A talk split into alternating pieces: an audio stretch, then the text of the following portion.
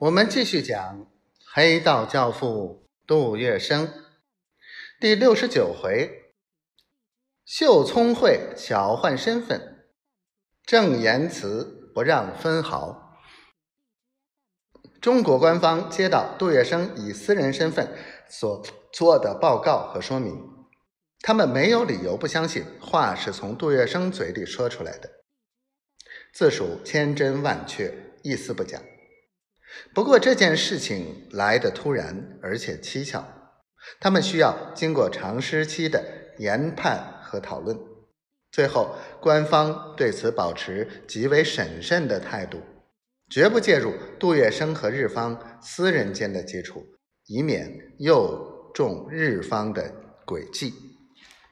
吴铁城的答复是朋友式的忠告：必须谨慎小心，步步为营。自己先立脚跟，需不需要和日本军方人员会晤？这个问题应该由杜月笙自己决定。心领神会，杜月笙懂了，他不再请示官方，私下部署会晤日本军方的事。但是杜月笙没有贸然行动，他先到法国总领事馆，跟驻沪总领事。甘格林接席密谈，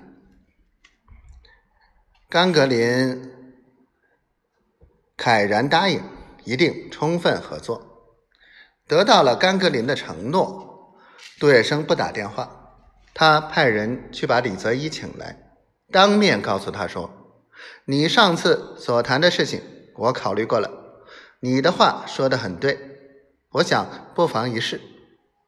只不过有一点。”会面的地点可否就在法国领事馆？而且由我去邀约甘格林总领事到场参加。这个李泽一顿了顿，然后陪着笑脸问：“杜先生，可不可以告诉鄙人，你为什么要做这样的安排呢？”